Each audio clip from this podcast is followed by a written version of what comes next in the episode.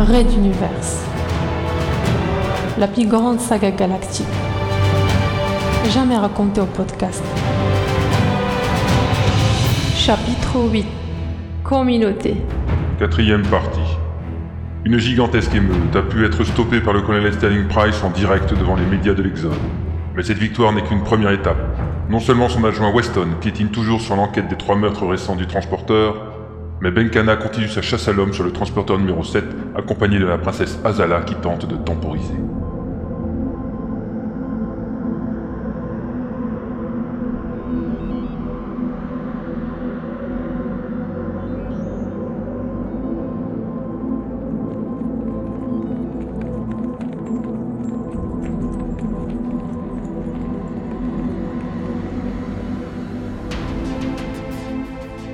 Les ruelles tortueuses de la cité intérieure du transporteur numéro 5, un couple progressait rapidement, empruntant les corridors, changeant fréquemment de niveau, préférant les voies étroites et sombres aux rues pleines de lumière.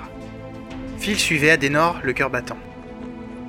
Ils avaient laissé KO plusieurs hommes de main de la communauté nordiste, sans d'ailleurs que Phil n'ait eu grand-chose à faire. À peine l'avait-il apostrophé qu'Adenor avait surgi du ciel tel un ange exterminateur. Profitant de leur échappée, Phil détaillait les transformations que s'était imposées sa compagne durant sa fuite. Elle portait une étrange tenue, faite de gros tissus amples et sales, et ce cheveu blond n'était plus. Sa manière de marcher elle-même avait évolué, on dirait presque une petite mamie. Elle semblait cependant savoir où elle allait, et d'un coup d'œil, elle avait enjoint son compagnon à la suivre, ce qu'il n'avait pas hésité à faire.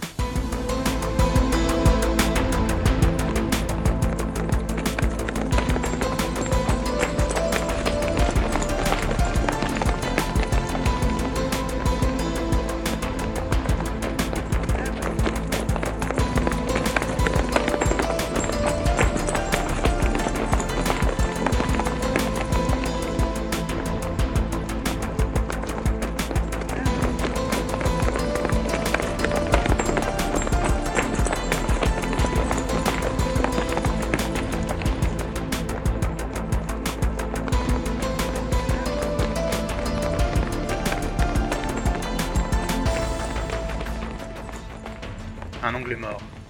Adenor stoppa, et se retournant, elle serra Phil dans ses bras. Les deux amoureux s'enlacèrent et s'embrassèrent dans une obscurité protégeant, relativement, leur tranquillité. Adenor, je, je- Elle lui plaça doucement son doigt sur la bouche, intimant une négation de la tête. Oui, il fallait malgré tout rester encore silencieux. Des yeux, elle lui indiqua une direction. Il faudrait encore parcourir un peu de chemin, semblait-il. Un dernier baiser chaste, et ils repartirent.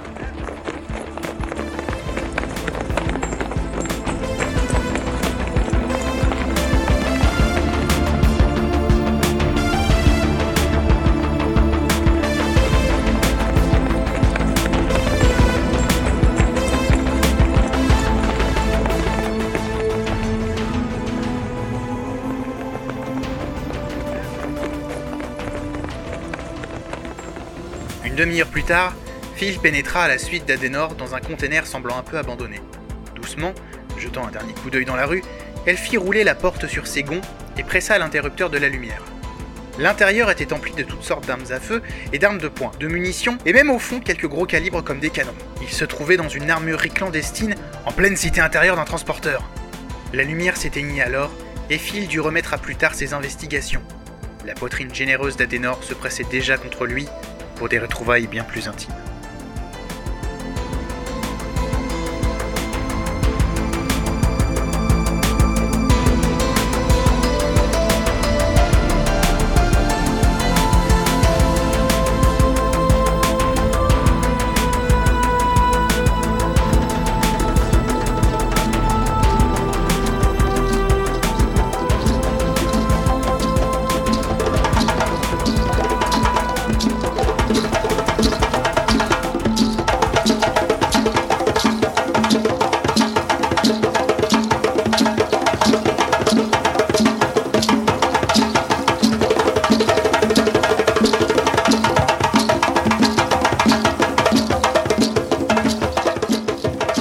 Benkana fulminait. Assise sur un siège autour de la grande table dressée pour l'occasion par la communauté tropicalienne, elle gardait les bras croisés et le visage fermé. Un peu en avance sur son rôle d'observatrice impartiale, Elle était censée servir de gouvernail au commandant pour lui éviter de déraper, emporté par sa légitime colère. La princesse Azala discutait âprement avec un gros homme noir assis devant elle. Monsieur Amombo, votre communauté, quoique fort sympathique et accueillante, cache certainement quelques secrets inavouables. Devons-nous tout vérifier par nous-mêmes Mais allons, madame, nous sommes tous des amis. Nous n'avons rien à dissimuler et surtout pas aux yeux des autorités de ce Le transporteur. gros homme se tenait fier et affalé sur son siège, en tenue traditionnelle de chef de tribu, mais lorgnant plusieurs petits pads posés sur la table, sur lesquels glissaient des amas de chiffres tels l'eau ruisselant sur un vitrail multicolore. Il releva alors les yeux et secoua ses bajoux dans une mimique de colère, tandis que ses collaborateurs gardaient leur visage impassible. Dame, je comprends bien que vous nous accusez de choses illégales. Il ne saurait y avoir sur ce transporteur de peuple plus fidèle à l'exode que nous. Nous avons combattu avec la révolution Castix tout autant que Madame Menkana. Plaquant sa main droite sur le cœur et se penchant vers la princesse, il ajouta d'une voix tremblante d'émotion Vos accusations me font mal, dame.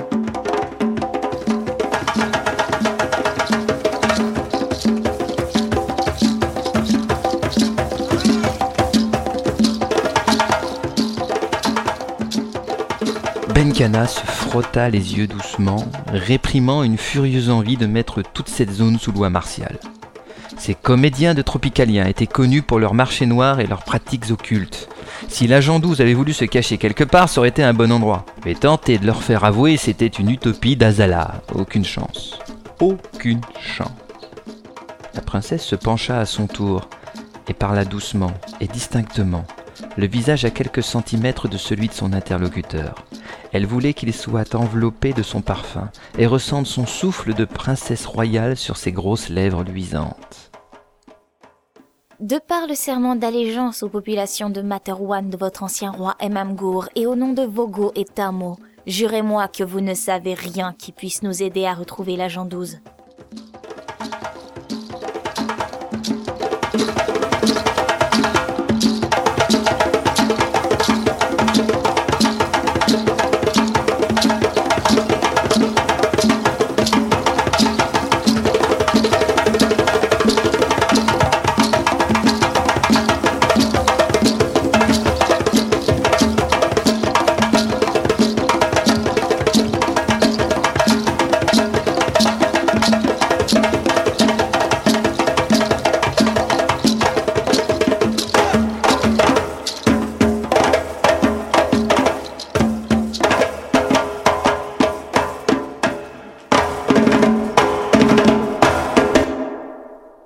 Le gros homme blêmit. Se renfrognant, il regarda ses conseillers, dont les visages devinrent encore plus impassibles qu'avant.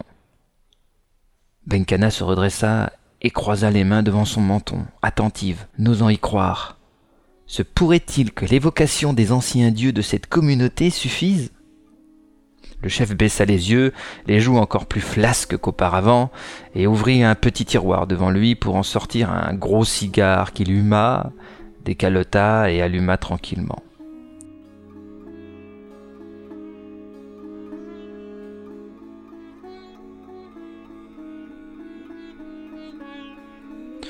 D'une voix presque inaudible, il prononça plusieurs mots, le visage perdu dans les nappes de l'épais brouillard de son concentré de tabac. Benkana n'en revenait pas.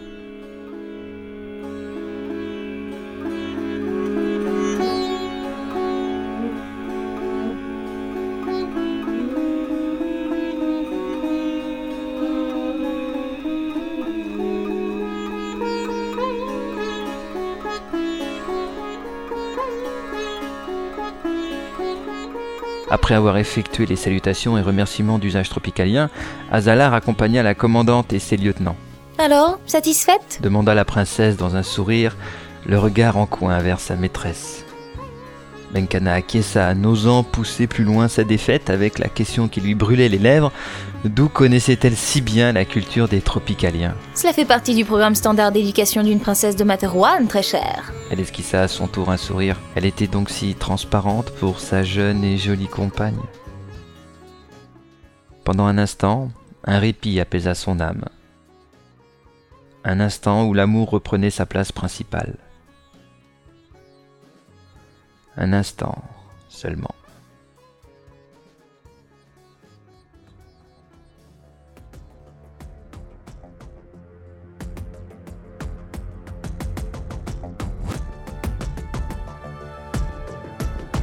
Puis s'adressant à ses soldats dispersés tout autour de la rue, la commandante du transporteur numéro 7 leur indiqua la prochaine étape de leur chasse à l'homme, le quartier nordiste.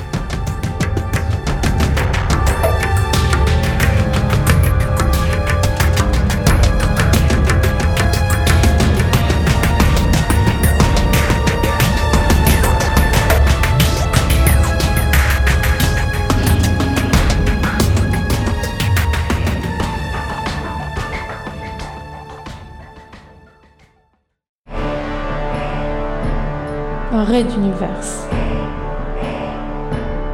À suivre.